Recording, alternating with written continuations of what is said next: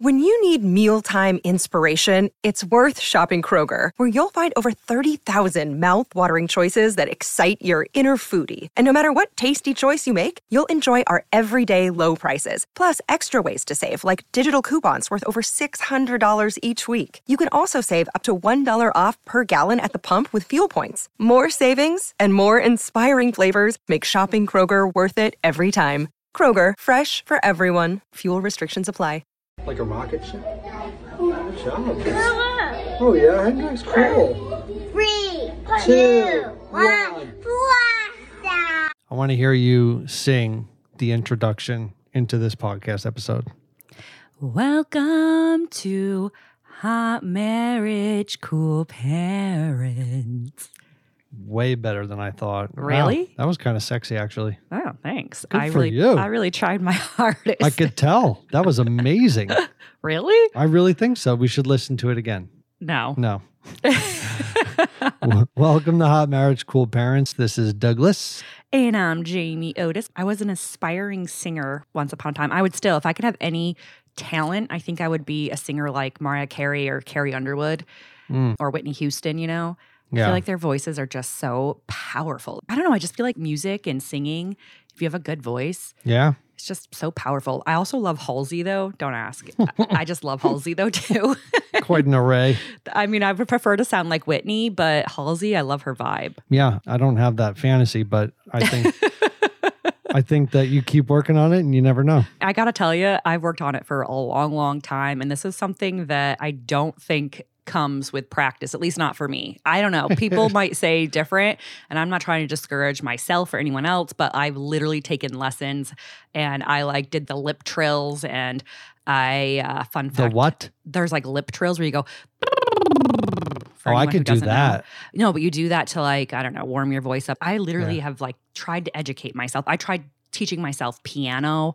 I've tried everything. This is when I was younger, like a long, long time ago. And soon I was like, okay, I just don't think that this is going to pan out for me. Well, I was going to say, do you think that vocal teachers, do you think that they look at their students and just say, yeah, no?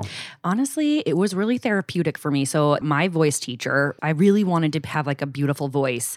Like when I had custody of my siblings, my sisters and I, we would watch American Idol and we watched Dancing with the Stars. And we just, I don't know, we just loved it. And my sister was in chorus and I was in chorus, and nothing would ever like make me feel better than good music back in the day. And so, I mean, still actually, but especially back then. And so, I wanted to be able to sing like these musicians. And so my sister Amy Lynn, she was still in high school. And so she was like, Oh, my chorus teacher offers private lessons. Maybe we should go to her. So my sister and I would go to get the private lessons from her chorus teacher.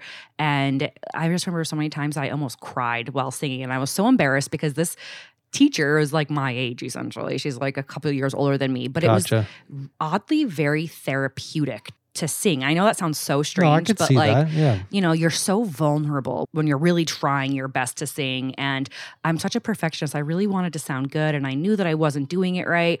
But I don't know how or why, but it was very, very therapeutic. And she was very kind to me. She was never mean. But I got to say, like, when Did she, your other siblings want to like kill you guys for singing? I could imagine just you and Amy Lynn just coming home and trying to sing the uh, entire day No, together. it was more me. And I would make her listen to me sing the same song over and over and over again. And she was like, You sound fine. I'm really not that good of a singer. I can admit it now. It's okay. But, anyways, I don't even know how we got on that tangent. I don't know, but today we have a guest that is a blast from your past. Yeah, actually.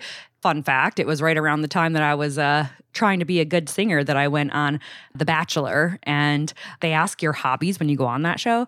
And I said, I. You said know- singing. Yes, and then they wanted me to sing, and I was like, "Oh, I can't sing." I said, "As a hobby, like, yes, I take voice lessons." They're like, "Okay, well, then sing." They assume that you're a good singer if you're taking voice lessons. That would have probably been as awkward, if not more awkward, than your kiss with Ben Flajnik. um, I don't know what would be more awkward. Probably, I have no idea to be That's honest. so good.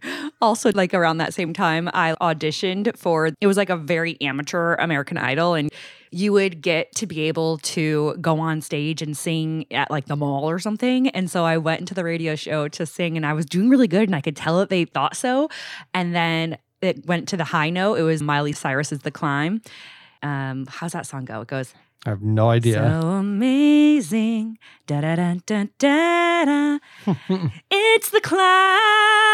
Oh, yeah. Yeah, and they That's where when it it, came to Yep. that, they were like, "Oh, actually, nope." They were like, I could see the hope in their eyes, and then when I went to go hit the high note, they were like, "Oh no, that's not our girl." You got to find a song you can whisper throughout. I know. Like I always thought Miley would be really easy to sing because she has like a very raspy, almost I don't want to say manly, but just a rougher voice.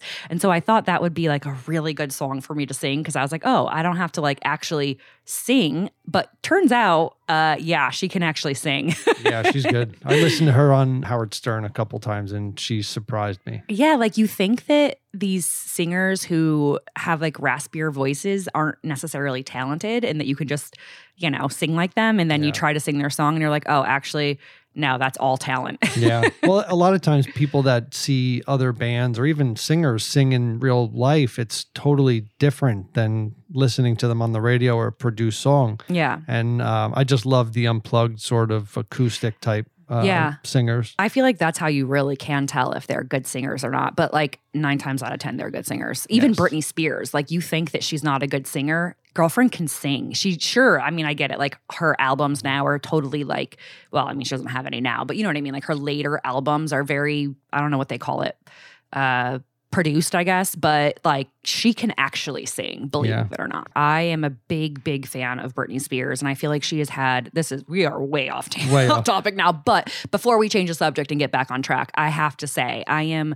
a big fan of Britney Spears, and I do not take lightly if anyone picks on her for her dancing on Instagram or the way her makeup looks or her hair, because she is someone who Yeah. Watch the documentary uh, that they had, Free Britney or whatever it was. It's Yeah. really, really eye opening. Yeah, and honestly, she's someone who I don't know this for sure, but I think that in the documentary, you know, she talks about how she struggles with mental health and honestly, being someone that struggles with mental health myself, like I just have no tolerance for someone who picks on someone else, especially if they're someone who is struggling with their mental health. And For uh, sure. so, anyways, now that got real serious. But okay, so we have an awesome guest on today. Her name is Katie Chen Mazzara, and she was my producer on The Bachelor. And we talk a little bit about what I was like. That was now, I think, 10 years ago. or- Crazy. Yeah, or more. It's actually over 10 years ago that I was on The Bachelor. I feel kind of old. Yeah, we were watching a murder show, Cold Case or whatever, last night, and I remember the the date said 1999, and it seemed like it was just like yesterday, and you don't realize that it's like 22 years ago. 1999. Isn't that, wait, 1999? That's when I was a senior in high school, Was it 22 years ago? I'm so bad at math. I thought it was 32. uh, maybe 32. Jeez, 99 No, wait, 99 to 10 to 20 yeah because I was 20. 17 when I graduated high school. okay. that makes sense anyways yeah we're old and i'm terrible at math and that's just an example so anyways but no i wanted to tell you a little bit more about this interview because i really enjoyed chatting with katie mm-hmm. so she met her husband michael mazzara on the bachelor they were actually dating when i was on the season and we talked to her a little bit about behind the scenes of the bachelor but she has a new passion and honestly i kind of wanted to get into more about behind the scenes and like why she left producing and we talked about it a little bit She so did touch on that. yeah, you'll enjoy this interview if you are a fan of reality TV and you want kind of like the behind the scenes because she talks about that a little bit. And I think that honestly, producing, just as like an outsider looking in, I can imagine that it takes a toll on your psyche because you have to be manipulative, especially if you're producing The Bachelor. especially dealing with so many strangers that are all there for one purpose and they all want to win and Yeah. it's yeah it's really interesting trying to navigate the behind the scenes type psychology of everything which she kind of goes into Yeah. And I think that, I mean, she met her husband on the show. So she has nothing. I mean, the same thing for me with Married at First Sight. I will never have a bad thing to say about Married at First Sight because I met my husband and I wouldn't have my family without it. You know, there are some behind the scenes that are pretty revealing. So, anyways, I'm excited to touch base on that. And then what I really wanted to talk to her about was financial freedom because that's what she's really passionate about right now. And I feel like a lot of people struggle with just knowing how to manage and even like be aware of what's coming in and what's going out. Like you know you get paid and then by you know the next payday you're broke. And it's like well where did my money go? Like what am i spending my money on? And maybe you tried to save for years and you just never have. Like i'm really into that kind of stuff because I mean, that was kind of like Doug and I in the beginning of our marriage. Doug Yeah. would just blow through money, and I'm the complete opposite. I save every penny. I try not to spend a dime on anything other than like the necessities because that's just how I, I don't know. This is something that's relevant with a lot of couples, especially when you're at home. You're able to kind of focus more on the finances and everybody staying in, the stimulus checks, money, everything. It's just, she's really offers a great perspective, which I think helps a lot of couples because, you know, that is something that couples do argue about. Yeah, yeah. And we've definitely had our fair share of arguing over money, especially in the beginning of our marriage. And even still now, I still wonder, Doug. We have a couples therapist, as you guys know, and we were chatting, and I was like, talking about how, you know, full transparency. I'm just all about being completely honest. And we made for one of our spinoff shows, we each made $80,000. That's like, information that's never been shared before, but we Yeah. each made about $80,000 for one of the spin-off shows and we in full transparency we don't even make that much money anymore. Mm. But anyways, so we did for this one spin-off show and we also had our regular jobs as well. And no joke, Doug, you know, you made probably six figures that year because of your for sure over six figures that like, not a ton. I think you made about $80,000 at your iSims job and then you made Close to that. Yeah. yeah, and then you made about eighty thousand dollars for Married at First Sight, so that's like about one hundred and sixty thousand dollars. Mhm. And at the year's end, you had nothing to show for it. Not a new car, not a new home, Nothing. and we both had to pay money to get you out of debt. yes. And to me, that is like alarming. For me, I made less money than you because I was working as a nurse and I was also trying to write my book and start Yeah. a jewelry line. And I had money in the bank and had to help bail you out of your debt. And so, you know, it's just an interesting thing to think about. I'm like, what did you spend your money on? I know. And I have nothing to show for it. I know, like, still now, like, I was just talking to our therapist and I was like, you know, I still want to ask him that. Like, what did he spend his money on that year? I don't know. I really don't. For real, Doug? Like, how do you For go through that much money? I don't know if I necessarily went through all of it. I, You I- must have. I mean, it wasn't in the bank. Well, everything that I had, all the ca- all the checks that I had were cashed through the bank. Um, I don't know what it was. I think it was maybe some part of the debt, other parts of me just going out and spending on coffee every day and gas and Yeah, but coffee and gas is not equal. well, I'm just I'm trying to think. I mean, when I look back on my bank statement, I mean that's just the telltale of everything. Yeah. Yeah, Well, this is something I, to be very honest, Doug, I I don't to know. continue talking about because Yeah, it's, I, it's d- I don't know. Why are we bringing it up now? I don't know, because it just seemed like I haven't had a chance to talk to you since we talked to the therapist. I And, know, but what does it matter now? and also, it just made me think because we're talking about money. right? And I Well, just, you make it seem like I blew through eighty thousand dollars in a year. you did. yeah, but like that's I think just with everything. I don't know what it was. I really don't. And you blew- everything is in my statement.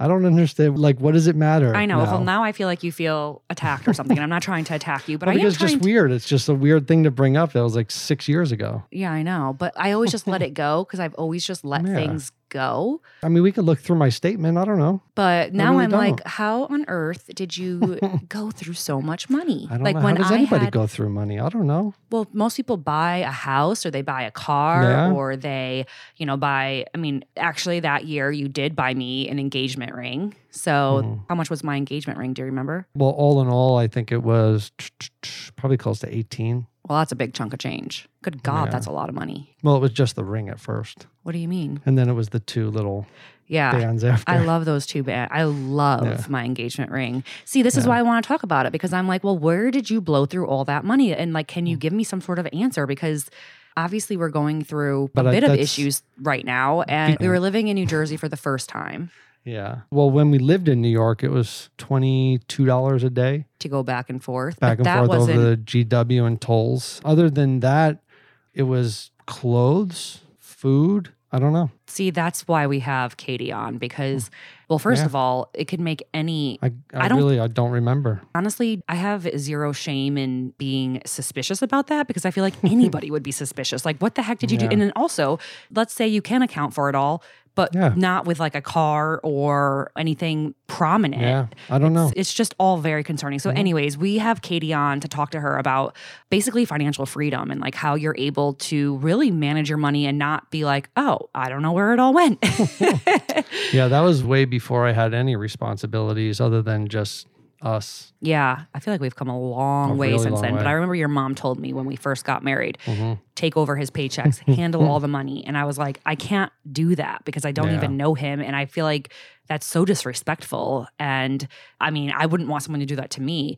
But then when you had no money at the year's end and I didn't have You were- no money at the year's end. You really- end. I didn't have zero dollars at the year's end. you had like a thousand dollars. I've had way more than that. I never had below a thousand dollars at that time. Doug. But the truth of the matter is, is that But I, I'm just saying, I, I just don't. I don't know. It's six years ago, Jane. yeah, I know. I'm not trying to. I, I know, but that's the answer that I have to I give. know. Well- it's six years Well, ago. Well, what I'm saying. I don't know. Well, what I'm saying is that when your mom told me Mhm. that I should have, you know, handled your money, and then when Yeah. we discovered you had over fifty thousand dollars in debt, and I had zero structure. and I had to give my hard earned money at like Mhm. one year into marrying this stranger, I cough over over twenty thousand dollars to get you out of debt. yeah. That was really eye opening, and your mom basically was like, "Well, told you so. You should have, you should have managed his money." Yeah. I mean, that's really where, you know, I can't sit here and blame my parents, but No, you know, like we didn't grow up having to really worry about money. You know, we weren't like a very wealthy family, but I was never taught checks and balances. I was never taught managing a checkbook. I was never taught, you know, I mean, I created so much debt just with credit cards and not was paying just your copays for bills. so irresponsible.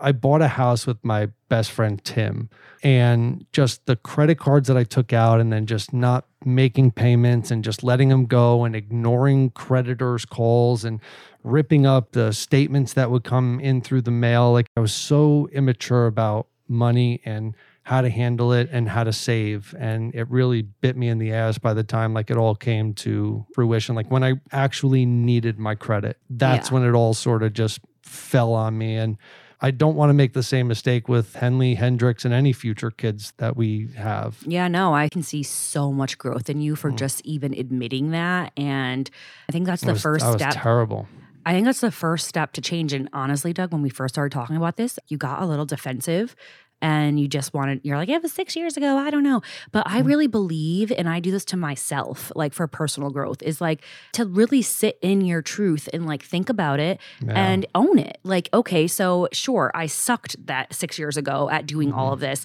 but the only way I'm ever going to change is if I admit that I sucked at it and then Mm-hmm. I actually like I apologize if I hurt somebody in the midst of sucking at it and then I actually come up with an action plan of how to change and then it doesn't even just come to that. Then it's like following through by actually taking this action plan and putting it into practice.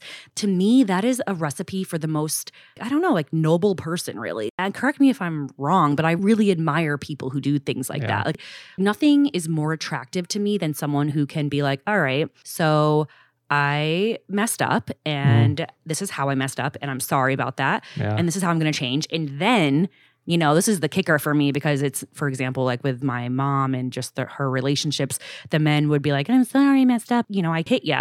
I'll never hit you again. I promise. Know this is entirely different, obviously, but this is why I have this mentality is that like Yeah. they would be like, I'm so sorry. I'll never lay my hands on you again. I love you and our family. And, you know, you mean the whole world to me and blah, blah, blah. So they would recognize that they did something wrong. They would say sorry for it. Then they say, I'll never do it again. I'm Right. going to not do this. But then they never follow through on the action plan. So to me, the most noble, respectable, admirable human being is someone who can do all the things and then have the action plan and actually do something different. yeah So that being said, I guess maybe that's couldn't why agree more I don't know if that makes me a drill sergeant or something. No, no. I don't know whether it's just me. Like when I think back to those times, even before we got married, I was like nervous and scared of checking my bank account because I just didn't want to come to terms with how much was in there. Like it was bad. Yeah. And then I was working a just commission only job for a while, just not even having like a real job, just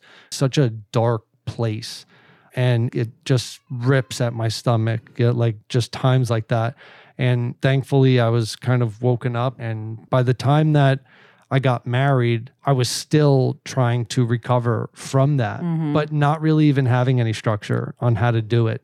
And it was just one of those things where a lot of times, and I'm trying to work on this, but a lot of times, like I'll just almost see if things will just blow over, Yeah. you know, when they don't, they Yeah. just don't blow over.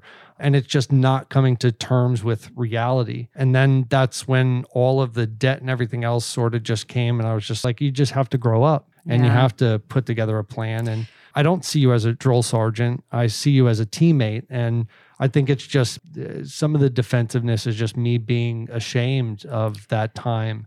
And I still try to hold that sort of bravado about me. I, I, don't love know why. you, Doug, and that's You know? why I love you so much, and I could just cry because I, because I know it takes a lot for you to be that Yeah. vulnerable and open, and you're never Mhm. that vulnerable and open with me, and that's like something Yeah. we're working on, like communicating, you know, what your struggles are and how you Yeah. feel. And I just want to kiss you Mhm. because no, but like that means so Yeah. much to me, Doug. And that's why I really believe we're going to be married for our whole lifetime. Like we go through so, such too. hard times, but like I think the thing about you and I is that I don't know. I just I see such a change in you and such a growth in you. Like you never used to own up to any Mm. mistakes or whatever, you know? Like you just no. would get defensive and then kind of turn it around on me, but I just feel like right now, I mean that's kind of how this conversation started, Started out. out. Yeah. And I could totally see that too. But now I don't know how we got so lucky to have each other. you know, like I I'm, know. I feel so lucky to have a husband who listens to me and respects me, Mhm. and Is learning to communicate more. yeah. Yeah. And honestly, I don't even care about. I've never cared about money. I really don't. I, could- know. I was happy when I lived in my trailer in the trailer park with my siblings. All I want is true love and true family. Like to me, that's true happiness, not Yeah. money. So like you could make all the money in the world and I wouldn't even care. Like I just want someone that's vulnerable and open and I don't know, honest. And Yeah. I feel like for a little bit of time you just weren't. And obviously No. it's because you were ashamed, I guess. And but I didn't know that. Mm-hmm. And so Yeah. You said it the other day how freeing it could be, you know, Yeah. like when you just let it out. yeah. And I don't even know what it was, but for the longest time, you know, like being the oldest child, being the captain of every sports team that you've ever been on, you want to keep this sort of face all Mhm. the time. And I was just so used to that.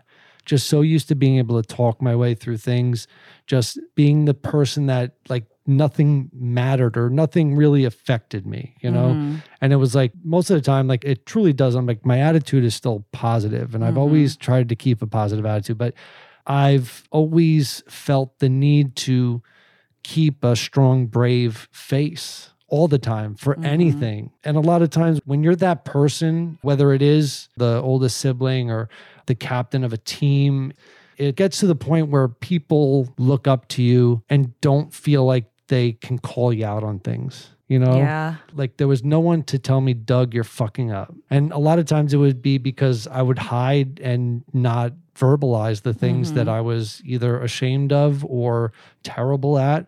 So no one could even help me at that point. And, you know, it's a weird sort of, it was a habit. It's a bad habit of Mhm. mine that is obviously still with me a little bit. But we all have bad habits. And Yeah. I think that I've never seen you just become such a more attractive and like noble man and not just like the fact that you can admit that in Yeah. your in your late 30s and some mm-hmm. people can never That's change true. and I'd say mid 30s, but yeah. you're in your late 30s i love you no that makes me fall so in love with you doug like seriously because i just want to be with someone just like you Yeah. right now and the fact that you're able to be vulnerable admit you know where you're we all have our strengths and weaknesses and we Yeah. all struggle at different things and that's what makes us unique you know and Yeah, it's not nothing's to be ashamed of No, I know. And that's kind of my struggle. That's kind of what goes on almost with everything, which Yeah. is weird. no i know that I, I mean i've caught on after a few years being married just like when it comes to the competitiveness with you know i think everything Everything. Yeah. And I've noticed that with our daughter, I don't want that for our children, Doug. I really don't. Um, No. But that's a whole different conversation. We don't have to go there. Yeah. And we're, That's different. you know, we'll tackle that a different day. But, anyways, Yeah. thank you for being so honest and vulnerable. And I love you so much. It really makes me like fall in love with you all over again. I It love really you too. I'm And trying. I know am. you are. And that's all I can ask for. Yeah. Like, truly, like to actually see the change and like take the action steps. That's Yeah. literally like what I'm Well, it's because of you, Oh, Doug, I love you. because you do that. well, thank you. I hope that we And it took me a while to start doing that. I know, but it feels good, right? To just let it out. It's Yeah. okay. Like it's okay. We Yeah. all have flaws. No one's perfect. Well, you also need someone that can be there to sort of pat you on the back after, you know? I'll always Like be there to pat you on the back after. Yeah, because I love you. Yeah. But anyways, well, let's bring Katie on because Well, this- before that, something else that's inspirational was real quick the five star review that we got this week from NorCal Wine Mama. That's a very inspirational name. Mm-hmm. Says inspirational. Can I say supermom? Jamie, you amaze me, and Doug's sense of humor cracks me up. the banter between you two remind me of me and my husband. I've been wanting to write a review for a while, so here it goes. Jamie, your book had me in tears right from the start. Thank you for the autographed copy. It was a birthday gift from my hubby. I don't read much because I have three little ones, but I seriously couldn't put it down. When friends say you two are relatable, they're not kidding. My firstborn is a girl and two boys. My third baby is only a couple weeks behind Hendrix. I mm. suffered bacterial meningitis with my second pregnancy. I had a healthy baby boy and we're doing great. That's why I decided for one more. I suffered an ectopic ectopic. ectopic pregnancy before my last baby was born. Aw. I can say having your podcast to listen to helped me through it. Like you, Jamie, I also love murder documentaries. this is my girl. I have changed my deodorant because of you Oh, and some of my household products. So thank you. Oh, that makes me so happy. I feel like this is my girl. Uh, right? First of all, I Everything. yeah, the Northern California wine girl. She's from wine country. It sounds like. yeah. and the fact that she cares about you know just the sustainable products and ingredients and healthier options for her family but also yeah. you know just the mom life struggle an ectopic pregnancy is where the egg is fertilized inside your fallopian tube rather than in your uterus and so it Wait, so like the little tube that goes into the uterus, exactly it can the get stuck in there? yeah so the sperm like must have swam really Oh, far that's really a fast swimmer. Yeah, that's a fast swimmer, but it's really sad because inevitably, I mean, well, first of all, it's dangerous. It can be very dangerous, but also They can't just guide it down. no, unfortunately, nine times out of 10, once it's discovered, then it's already, you know, like it, oh, there's oh, no because saving doesn't it. it. embed into the walls? Like that's what Yeah. um, I think happened with Jonathan was that part maybe ripped, which Mm. let out. Um, not necessarily. Well, Well, doesn't it attach somewhere? But Yes, like, so, so it's it- bad if it attaches yeah. to that. Exactly, because there's no room for the uterus can grow and expand, you know, to hold the baby, whereas your fallopian tube can't. And so that's just a really sad situation. My heart goes out to her for that. But, you know, I'm so happy that you wrote the review and you took the time. Thank you so much. We obviously adore you all. And I wish that you and I could be neighbors because it sounds like we would be like BFFs. You know, it's so nice to hear that the things that we say, the people that we have on are really resonating with people, Mhm. which is also why we love talking about some of our sponsors because we also think that they help and they certainly help us. So, quickly want to give a shout out to some of our awesome sponsors today. Yeah, so we got three different sponsors this week. It's Talkspace, which I'm a huge fan of therapy, as you know. And then we have First Leaf, which is an amazing wine company. I'm going to share with you a little bit more about that. And then also we have Ritual. Uh, Ritual vitamins are great. I can't wait to tell you about them Yeah. because they are like the one prenatals that don't really make me gag. Um, but, anyways, we'll start off with Talkspace. So, everybody who listens knows that we love Talkspace. We absolutely love therapy in general. You know, when they say mental health is a journey, they really do mean it. I mean, just look at my life unfolding in the last several episodes. Well, I'm very, very proud of you and how far you've come. And I know one of the things that has really helped was the ability to get professional help and help me as well, which is exactly what you get with Talkspace. Yeah, it's super important to prioritize your mental health and wellness literally every day. It's so important.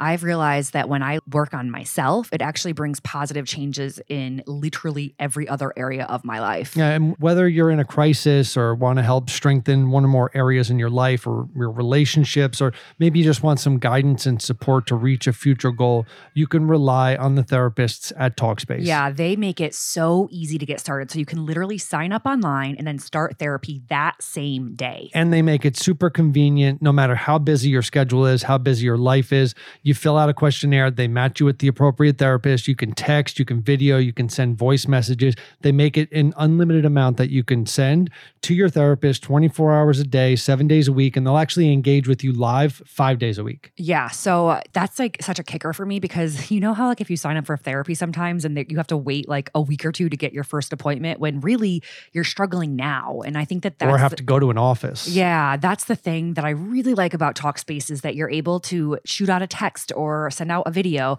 And Doug, did you know that Talkspace is actually the number one online therapy platform? I did. They, have, still are. Yeah, they have thousands of licensed therapists trained in over 40 different specialties. So they can help with things like anxiety, depression, relationships, so many different things.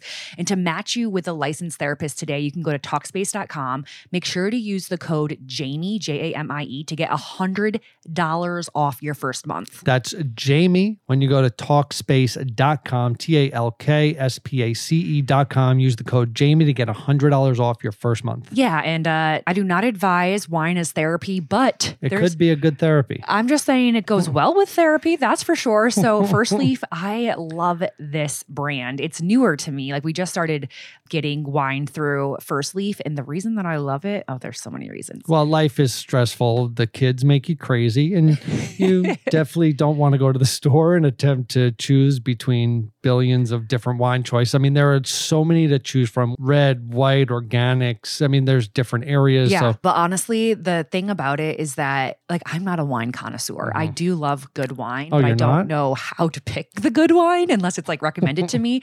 And that's the thing about First Leaf is that it's like a fraction of the price to try to discover good wine and they give you recommendations. Plus, when it's shipped to you, they have like these little wine cards in the box and it like literally helps you how to pair the wine and things. And Yeah. I just I love it. And it's a wine club that sends curated boxes of wine that are perfect for you. No guesswork, no frustration. They customize to your unique palate and preferences. Yeah, and they actually use a one of a kind algorithm in your feedback to make each box better and better. So, First Leaf, they'll work directly with the world's best winemakers, not only to find the best wines available, but then to pass along the savings to you. So, you're literally saving up to 60% off retail. Yeah, so you can go to their website and sign up. You can actually choose in your preferences how many whites you want, how many reds you want, or what regions or times or where it comes from. So many different options.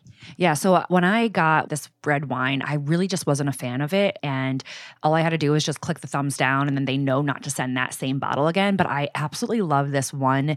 It was uh, Sauvignon Blanc, which I don't even know if I say that right, but it was from New Zealand and it was delicious. So I give that the thumbs up and now I get it every single time. And I obviously love that because now it's become my favorite wine. Yeah, and I don't drink. So the subscription is completely flexible and we don't get it every single month. Yeah. And I actually ordered extra because, you know, we're recording this episode and coming out after this, but I'm going on my birthday bash weekend. And so I got some extra bottles of wine so that I could bring it to my birthday. And you can get six bottles of wine for $29.95 and free shipping at tryfirstleaf.com slash hot marriage. That's six bottles of wine for $29.95 with free shipping. Go to tryfirstleaf.com backslash hot marriage. Yeah. And like I said, if you want to try a really good one and you're not sure where to even begin, definitely go for the Sauvignon Blanc. It's from New Zealand. I can't remember the exact name of it, but it is delish. Yeah, and I actually just got the ritual vitamins in the mail. So Jamie has been taking the prenatals, and I just got the ritual for men, which is a multivitamin.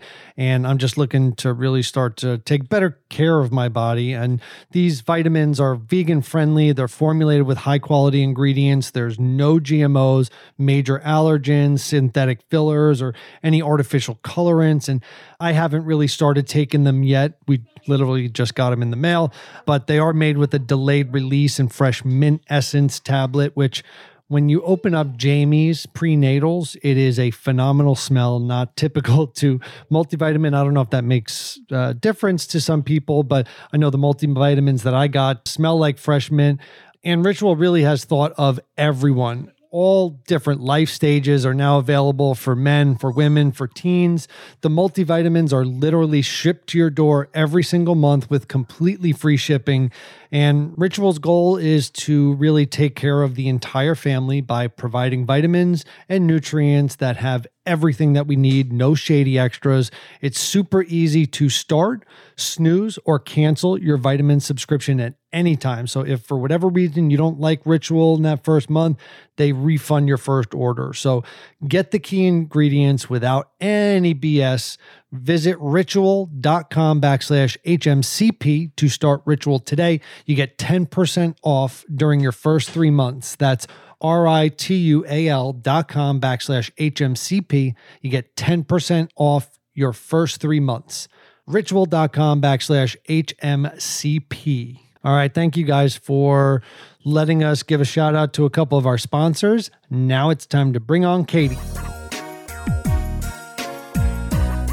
So excited to have our guest on today. She is a very, very, very long-time friend. And I mean, we met way back when I was on The Bachelor. Her name is Katie Chen Mazzara. She's a certified financial coach. She's a former journalist. She's an award winning documentary filmmaker. And like I said, she's my former producer on The Bachelor. We just hit it off when I was on The Bachelor, and we've just stayed in touch ever since then. And now Katie is helping creative freedom seekers make more worry less, and achieve true financial freedom so they can create the life of their dreams. And obviously, I was like, girl, please come on and share with me all the tips. I am so excited to chat with Katie today. And I'm really excited to have her on the podcast for this conversation because I feel like everyone, all you guys listening, I mean, we could all benefit from all of the above. So I really wanted to be able to make it more of a I don't know, an open conversation where potentially Katie could help more people other than just myself. So, yeah, I'm excited. Welcome to Hot Marriage Cool Parents, Katie. Thank you for having me. I'm so excited to be here and to actually see you and chat with you and, and hang out. yes. Oh my it god. Seems so long ago, The Bachelor, right? I mean, ages ago. Yes, it does. It seems ages ago for both of us, I think. yeah. So okay, dying to know, and I don't know how much you can talk about, but um, what was it like working on The Bachelor? It's pretty crazy, actually. Yeah. I mean, of course, I have lots of good things to say about it because I actually met my husband working behind the scenes. Like he was a producer and I was a producer. So we have that in common, right? You guys met on a show. and yeah, we have that in common. And my husband and I met working on a TV show. And so that's the best thing that came out of it, really, for me, is, you know, meeting my husband.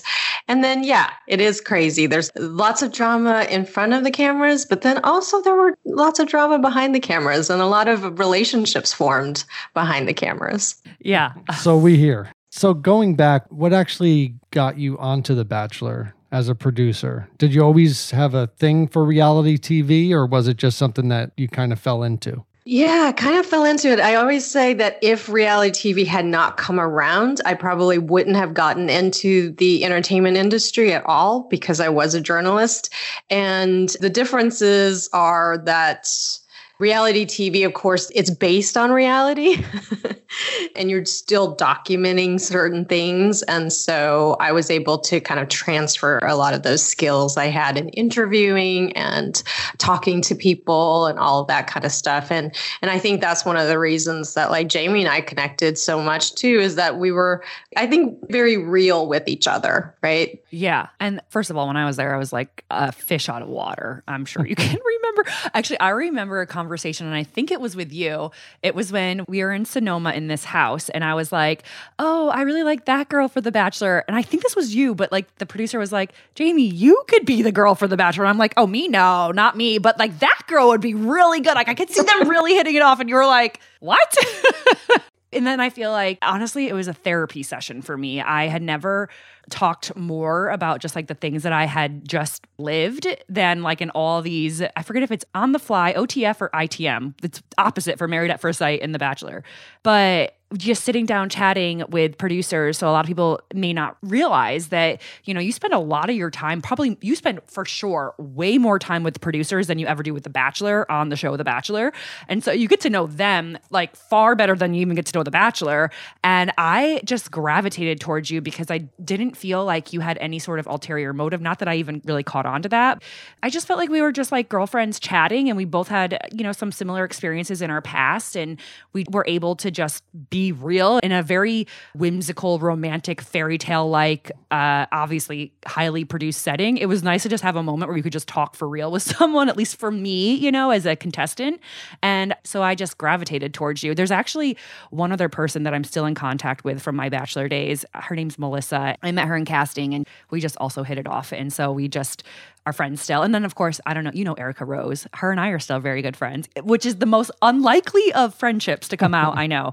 But she's real, even though she's very Erica with her tiara wearing and girliness and whatnot. she's just very real. And I felt so comfortable with her, just like I felt with you. And so, one last thing before we jump over to like your new passion. And I have one last thing too to ask. Okay. So one last thing for I have me. a comment about um, our time together on The Bachelor too, like what I really remembered about you. Let's not make it all about you, Katie. Okay. no, what were you going to say, Katie? I was going to say that what I really remembered about you was like your heart, right? We were in the jungles of some country and you just gravitated towards all the children. Mm-hmm. And this was obviously before, you know, you met your now husband and, Mhm. you know, your journey around children, but it all began even way back then. And, you know, you talked to me about like wanting to eventually have children, but also if you could like help all the children, like Mhm. have, you know, perhaps adoption or open up an orphanage. Like Mhm. that was like the thing that I really, really loved about you. And I don't know if I ever shared with you, but I always thought, oh, you would be like the perfect girl for my brother. You never did tell me that, actually. but what's funny is I do remember on a balcony, some one of those fancy cities we went to. You and I were talking on a balcony, and we were just sharing a little bit about our lives together. And you did talk to me about your brother, but you were never like, you know, you never tried setting us up or anything. You just shared with me a little bit about your brother, and I was like, oh, you know, I don't know. That's so interesting. I had no idea. That, funny. that's so sweet. Yeah, no, I still want to adopt, and you know, I'm still trying to convince this one over here that maybe that would be. We're be. trying to manage two kids. That's true, and we're very fortunate to have the two Yeah. that we have. But no, I remember that interview. That was in Panama, and I remember that because you said, "Oh." I remember very well you were interviewing me and behind the scenes or whatever, and you were saying, Oh, wouldn't it be so nice? I can't remember what you were saying, like essentially like to take care of these kids. And I was like, you know, even though they are running around with no shoes on and they have like no clothes, they seem so loved. Like their community loved them so much. And I was like, so you were trying to, I think, get that. And I was so, I had no idea like what it was like to be a producer to try to kind of I now I get it because I've obviously been in it far more now, but I was really had no idea that like you're trying to tell a story but through my perspective essentially. So you're trying to ask questions so then I can like and- correct me if I'm wrong, but this is what it seems like. You would ask questions so then I would say it from my perspective to share Yeah. the story. That's Yes. essentially what producers do on reality TV. And of course, for everybody, this is the question I was going to ask you, but we'll get to it is like whether or not it's scripted or not and like how real is it? Because everyone always wants to know that. But I remember you kept on asking me and I was like, I don't know. I don't feel like that they're lacking anything though. I mean, I know they're lacking shoes and like clothes, but like you could just see the love. And obviously, I'm a girl from a trailer park. So I was like, all I ever wanted was like just true love in my life. And I was like, God, I would take no clothes and like no shoes and just have like the love. Everyone in the village was just doting on these kids. And I hope that that was real and not just because there's cameras around. But, anyways, It but yeah. definitely was real because I had to, yeah, like trek through the jungle to actually get to them. yeah. yeah. Yeah, they don't show that on the TV show. But the last question before we get into the financial coaching aspect that you're involved with, working on a show like The Bachelor, being as popular as it is, and, and however long it's been on TV, when you go to leave The Bachelor, is it seen as a positive show to be on or a producer to be on? Or does it kind of make a mark on your resume without bashing, obviously, The Bachelor? But if I went to Harvard, everybody kind of sees that Harvard degree on my resume and, you know, it's kind of opens minds up. Is The Bachelor seen as that? I mean, I'm not so much the Harvard thing, but I think, you know what I yeah, mean? we get what you're saying. I was going to say, not to the intellectuals of the world. but um, yes, I think if you were still continuing to work in like the non uh, scripted world, The Bachelor is seen as something positive because it's been around for so long. It's kind of been a cultural icon. And, you know, there are memes and gifs and all kinds of things made about The Bachelor all the time. And, you know, it gets made fun of on SNL and, and other things. So yes, you know, it becomes something that is, you know, a positive in a way. Absolutely. I feel like a lot of producers would die to be a producer on that show, you know? And so, that being said, I wanted to ask you there's always questions that I get, and they say, Is the show scripted or is it real? And I always, it's a complicated question, right? Because it's not scripted, it's really not. But there is of course like a, a factor of reality tv that it has to be produced in the sense that like you have to make it like cohesive and so i would love to ask kind of like what your take is on that although i kind of just answered it i feel like um, but also give us something that's jaw-dropping that like mm-hmm. no one would know about the bachelor behind the scenes from a producer who's been there and lived it Ooh, um, well, the first question on whether it's scripted or not, yes, I get that all the time too. And this is what I tell people like, think about it this way, especially on Bachelor, right? You put 25, 30 girls in a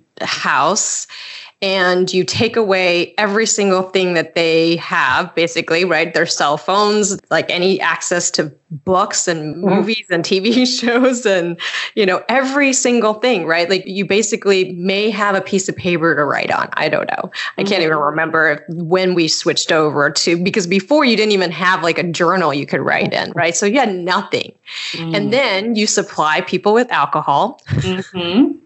24 7 Yes, and they're all dating the same guy. Mm-hmm. What do you think is going to happen? You don't need a script for that. Exactly. You don't even need a script, right? It just writes itself in so many ways, right? Mm-hmm. And yes, of course, the producers come in and they're asking the questions like, okay, so you and you had a fight, right? Like, what was that fight about? And then if you're not involved in the fight, it's like, Jamie, what happened between those two girls who were in that fight, mm-hmm. right? So then you have lots of ways ways to tell that story.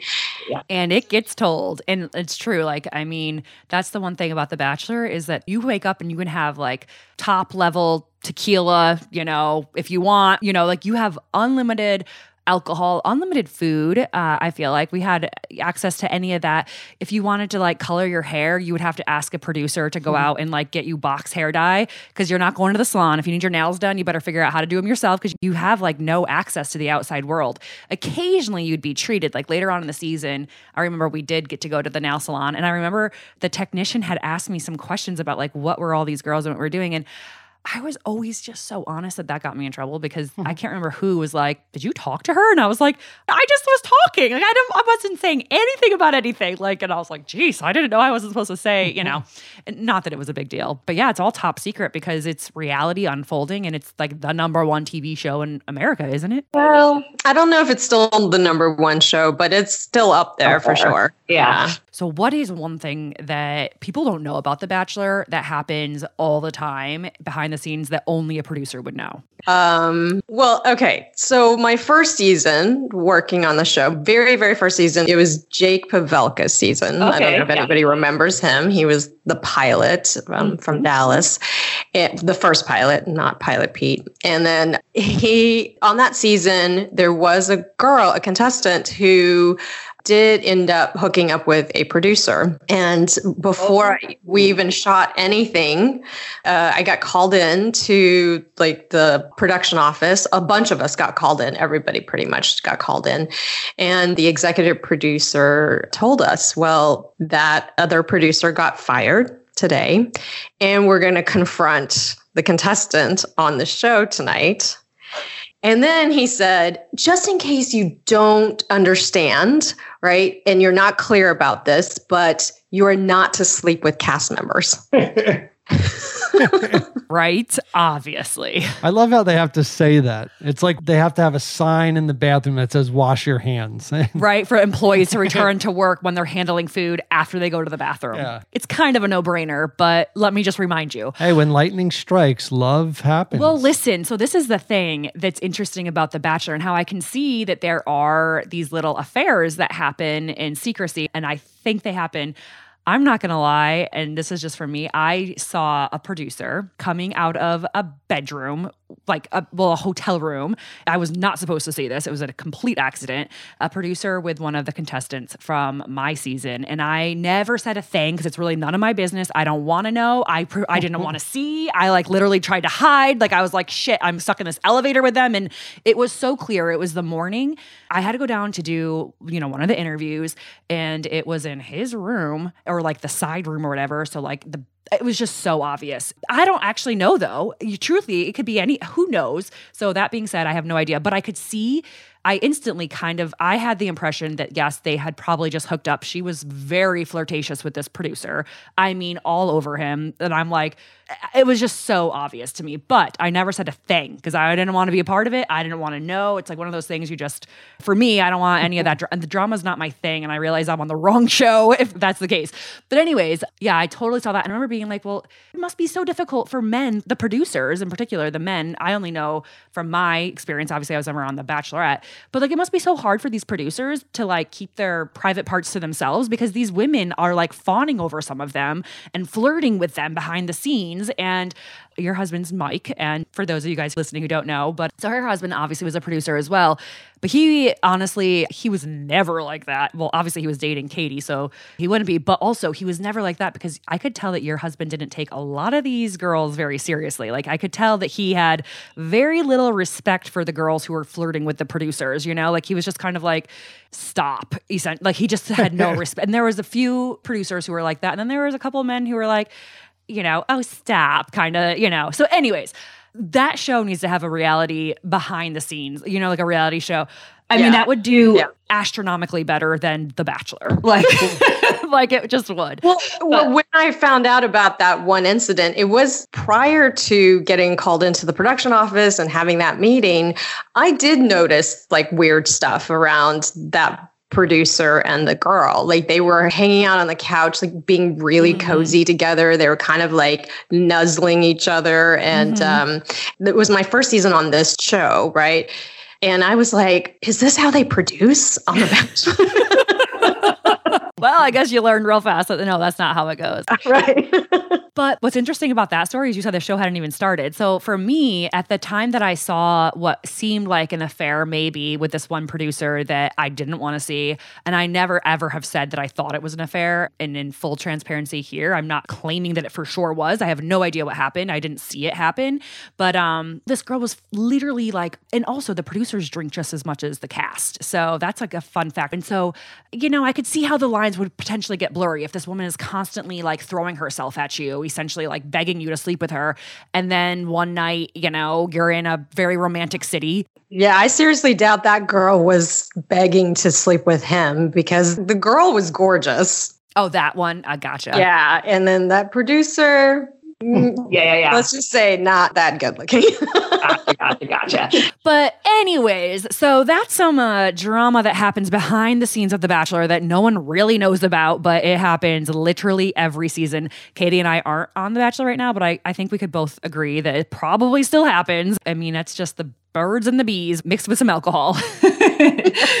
but I am so pumped to hear more about this financial freedom that you've started because I think that literally, I don't care how successful you are, I don't care where you come from. Like, we all want this and need this in our lives. So, I would love for you to just kind of share with me a little bit more. I mean, I've kind of like DM'd you and texted you, and I'm just like, what is this? Like, so tell me, like, what is it that you're doing? Because I'm obviously super intrigued.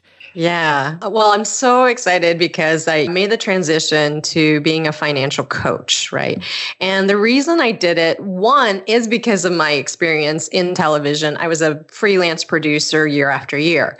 And as a producer, you may work on a show for like six months and then you may not work on a show for six months, right? Like you're just going from show to show. I mean, my time on The Bachelor was a little bit of an exception because I was on the show for five years and they have so many shows that I was pretty much working year round. But mm-hmm. for every other show I've ever worked on, it was like for a short period of time. And the mm-hmm. very first show, when it ended, I was like, how do people do this? Right? How do people manage their money when their income is so inconsistent? Mm-hmm. And so I started reading all the books and and I was like, oh, surprisingly, I actually really like it. Mm-hmm. And then when I turned 40, I was like, I got to figure out something else because I think I can still be a TV producer for a little while longer, but not too much longer because I just wanted to do my own thing.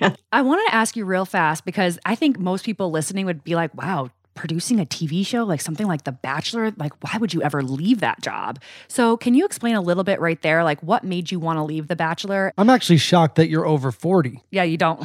You look amazing. I mean, that's, yeah. but uh, yeah, I'm not hitting on you, by the You way. You better The not be. Producer of Hot Marriage, Cool Parents. I'm not. we're a distance away anyways that's how i keep this one around no but truly like what was it because it seems like the most desirable job it's super sought after i mean it is Consistent, like of- obviously. of, like the reality tv shows it's the harvard of like i don't know so at least that's what it's perceived as so what was it that made you want to leave not necessarily the bachelor but just tv production in general Well, for The Bachelor, I left because once I got married, I was having this urge to, I don't know, the best word to describe it was nest. Mm-hmm. we had gotten married, we bought a house, and I was traveling six months out of the year with Bachelor. Mm-hmm. Mm-hmm. Right. And so it wasn't easy to like settle down and take care of our house. We, our house actually got broken into when we first bought it because we were out on the road mm-hmm. so much. Mm-hmm. Right. And didn't have time to unpack and didn't have time to even put up curtains. So all I wanted to do was just be at home, mm-hmm. be at home and try to make babies. yes yes totally get it I've always wanted to actually create my own business, and I just didn't know what that was in the beginning. Mm-hmm. And once I started to look into it, what came through was really stories of people I've known in my life. I've had three women in my life that stayed in abusive relationships, mainly because they didn't have their own money. They had mm-hmm. to take care of small children and you know they didn't have any savings or anything because they didn't work outside of the home. And so i started to go this is my mission really because i really really want to empower people to have choices right? To mm-hmm. not make decisions just based off of money right? Like if you don't have money then it's easy for you to say well i have to do this because I have to put food on the table, right? I have to do this because, yeah, otherwise my children are not going to, you know, be able to survive. And what I would want is for everyone to start to look at ways to be able to not have to make those decisions, instead to say, you know what, I'm in this bad situation and I can get out of it. Mm-hmm. oh my god i love this so much for so many reasons Yeah. And that's when I went back to school, went to UC Berkeley, got my financial planning certification. Then I did life coaching and financial coaching because I think all of it goes together and to really understand it from a holistic picture because, you know, we don't really just operate I'm sure, as the both of you know, right? Like because of your individual backgrounds and the way you both grew up, like you probably see money differently. A Oh, yes. hundred percent, hundred. And kind of speaking to that, and to our listeners that may not necessarily think that they have the financial means to even have a need for a financial coach or mentor, what would be your suggestion? Is there a certain number people have to have in a bank account in order for them to get a benefit from a financial coach like yourself? No, I mean, I actually have developed programs where, yes, we can work one on one, and that is a little bit more costly. However, I've also developed a group membership course that's like very nominal, you know, like per month. And so I'm trying to keep it at a price point too that's like anybody can join and anybody can get benefit from this as well. So, just curious, what are some of the strategies or tips and like how do you actually help people become more free with their finances? I think savings is always a tough one for people. Like, how do you help them maybe save? Or I'm like so new to this, but I'm so mm-hmm. intrigued.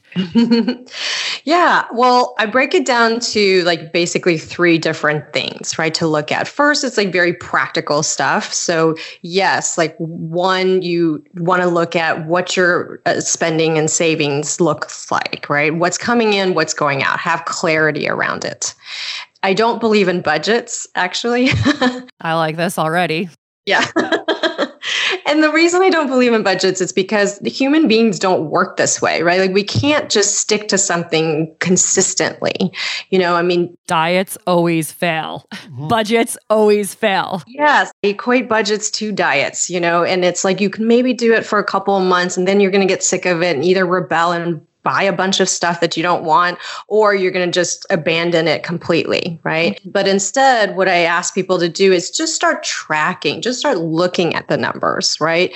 And mm-hmm. know what your patterns are, know what, you know, months especially if you are somebody who works for yourself and you have kind of an inconsistent income, you want to know where those patterns are with, like, let's say June and July are a little slower, right? Or you mm-hmm. usually take a vacation in August. So you know, like, mm-hmm. where things are so that you can save up for it a little bit in, ahead of time, mm-hmm. right?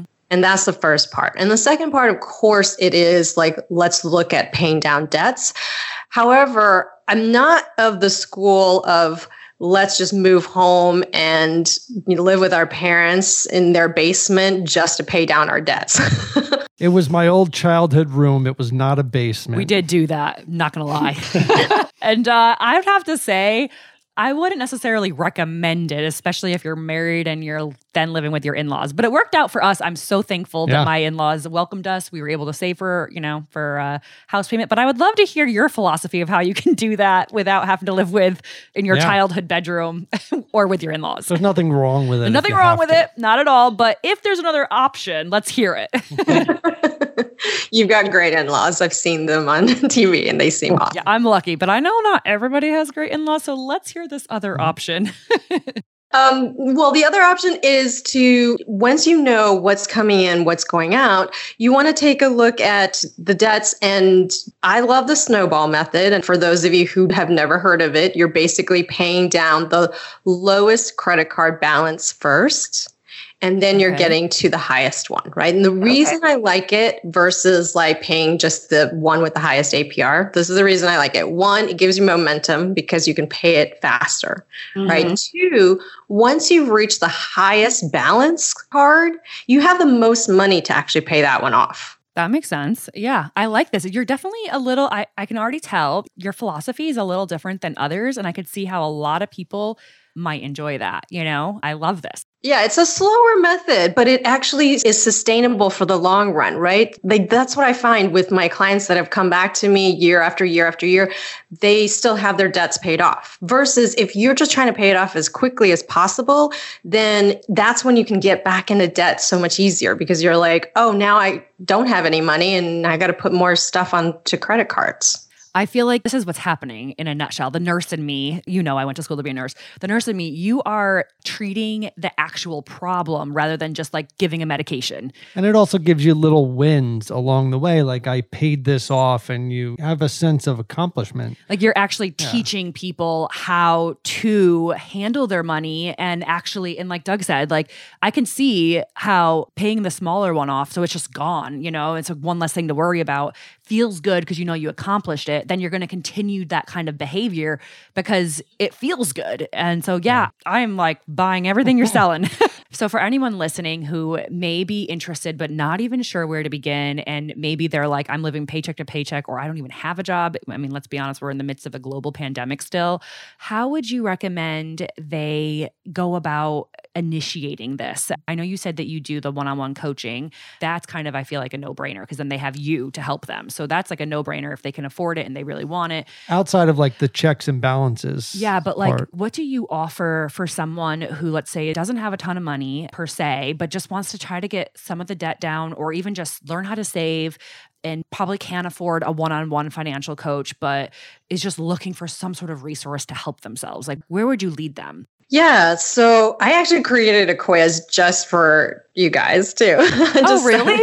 Oh, yes. Awesome. And so I sent over a link that you can put into the show notes or whatever. And that uh-huh. quiz will kind of break down in terms of what your personality is, because I really do think that with money and how you deal with money and how you make money decisions is really based off of like what you've you know grown up with and who you are and all of those different things right? So it really breaks it down and you can figure out what your personality is your personality type and then it'll give you some next steps of like what to do based off of those personality types as well. Literally, you are the most amazing guest ever because that's so sweet. So, for all of you guys who are driving or on your treadmill or walking the dog listening, I'll for sure have that in the show notes. And also, Katie, where can people find you if they wanted to? I know you're very welcoming and very approachable. So, if someone wanted to just chat with you, maybe after or before taking the quiz, is there a spot where I could send them to?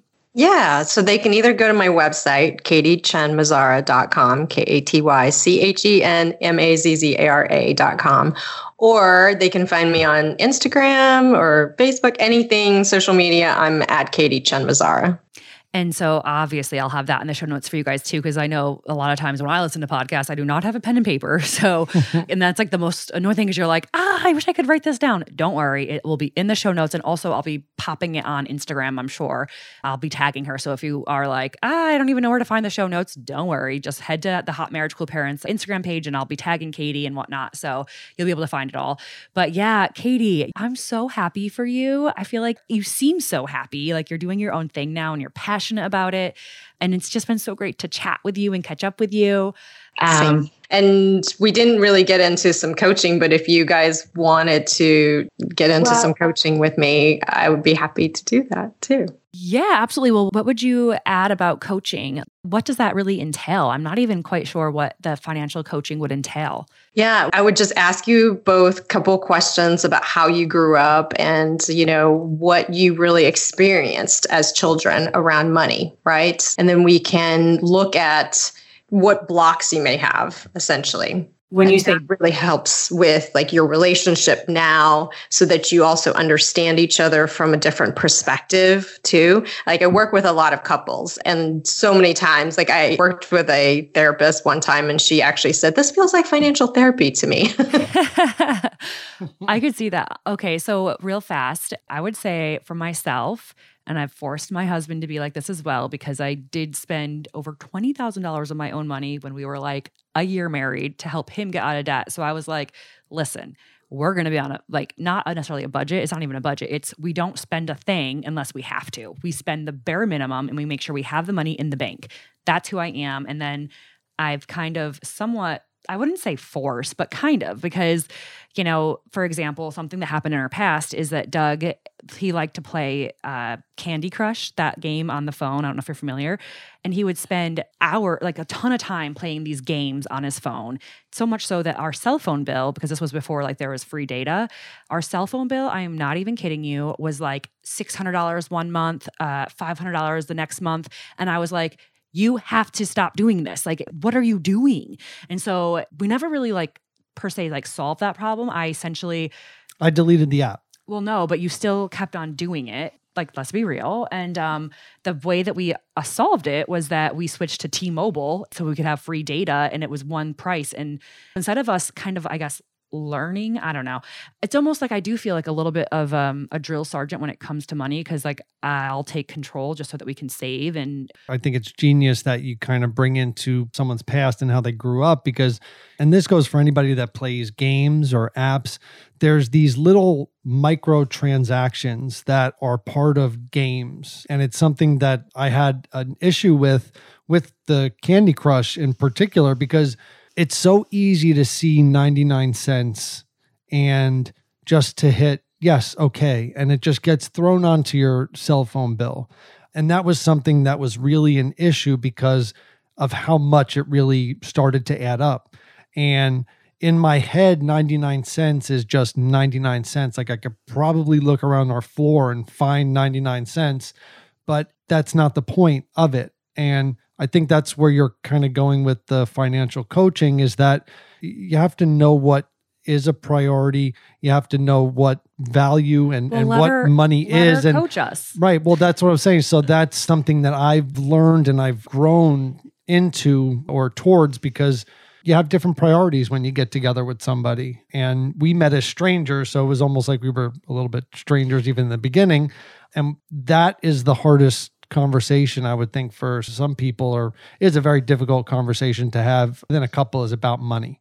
Yeah, absolutely. And that story is actually very perfect for how you both grew up, even though we haven't gotten into too many details of how you both grew up. However, it's like, Jamie, you even said we spend the bare minimum right? Mm-hmm. Or I mm-hmm. want to spend the bare minimum. Mm-hmm. And that's how you grew up. You grew up with the mm-hmm. bare minimum. Mm-hmm. You didn't have anything. So now you're taking what you grew up with into your lives now, right? So instead, what I would encourage you to do is start to expand what that bare minimum really is for you because mm and we can dive into deeper layers of all of it. But just in the short term, it's really important that you're also going from a place of abundance rather than from that scarcity. Because if you're continuing to just go, okay, we can only do the bare minimum at this point, then the kids are going to pick up on that too, right? The kids mm-hmm. are going to say, you know, we can never spend money on certain things, or like there was a fear around spending mm-hmm. I still have a fear, to be very, very honest. I make more money than I've ever made in my whole entire life. And I am so thankful for it. And I work very hard for it. And I still have a fear to spend like too much at the grocery store. Like, I'm not, like, I don't know how to. Uh, like, in full transparency, I kind of like that about myself because then I'm like, well, then I'm never going to spend too much money at the grocery store. So I don't know if that's good or bad, or I don't know what that is. Well, it's not good or bad. It's just a way of, like what do you really want to impart to your kids right do you yeah. want to impart to them this sort of fear of like not spending money right rather than okay let's think about money in terms of like we're really circulating energy okay like that's how mm-hmm. i believe money is is really we're circulating energy we're exchanging energy with each other mm-hmm. and like you mm-hmm. have something i want i'm going to pay you with either whatever currency it is, mm-hmm. you know mm-hmm. and or services right so if we're expending energy and exchanging that energy then we want to come from a place of abundance of that it always comes back to us right we can circulate that when we're putting yeah. money out it always comes back to us it doesn't just disappear and mm-hmm. be gone forever essentially so then i want you to start thinking about what are the things that you value right the two of you value you know in each other in your relationship for your family and really start to spend more towards those things, right? The experiences with your family members, the things that you really care about. And then, of course, as you go along, you'll spend less on the things that you don't care about. You know, and the two of you can also start to decide that for yourselves of mm-hmm. like, what are your core values, right? And what is that mission statement, you know, in your family? And so then whenever you have big money decisions, you could go back to that list of values and say, does it hit our core values? And if it does, then yes, let's spend money towards that. And if it doesn't, then of course it's not something that we want to spend money on, right? Yeah, that makes sense. Yeah, absolutely. It sounds like just maybe having more of a level of awareness rather than just kind of blindly saving or blindly spending because it could be one or either way. And Doug was a much uh, blindly spending, and I'm very when he's still kind of a little bit is I feel like you've gotten significantly better, right? But I'm definitely a, a blindly saver. And so yeah, we're we're definitely polar opposites. I could see how this could be so helpful for marriages if you tend to fight about money. Absolutely. It seems to me like it's therapy with an action plan integrated into it. And like it's based on just one thing rather than like just a free for all. You're onto something, yeah. Katie. I could see this being really helpful for so many people. Katie, thank you so much for coming on. Thanks, Jamie. great meeting you. Thank you so much for all your time. I know you're a busy woman, so thanks for taking the time to chat with us. Thanks, Katie. Thank you. Talk to you soon. Bye. Bye.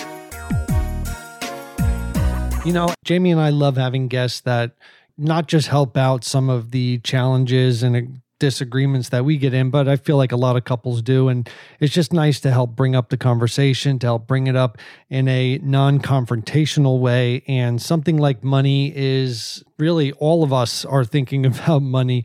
And a lot of times it's the cause of disagreements. And having financial freedom or taking the right steps is always a good thing. It takes one less stress off of you. So we really, really enjoyed having Katie on and especially getting some of the behind the scenes bachelor stuff was pretty awesome. Stay tuned for next week. We are super excited to share with you guys a very inspirational interview that we had with Sarah Talbi. And this girl is absolutely amazing. And I don't want to spoil too much, but she was born without arms and just her joy for life is i mean you guys do not want to miss this next episode. She is a mom. She has the best attitude that i've ever got a chance to speak to someone with but definitely stay tuned for that. We love connecting with you so you can find out more information about hot marriage cool parents on our instagram page or you can visit our personal instagram pages at doug Hehner at jamie and otis and if you haven't checked out the Instagram page for Become Body Positive, definitely do so for all things body positivity and self love. The handle for that is at Become Body Positive. I hope all of you have a fantastic week and look forward to speaking with you next week. Goodbye.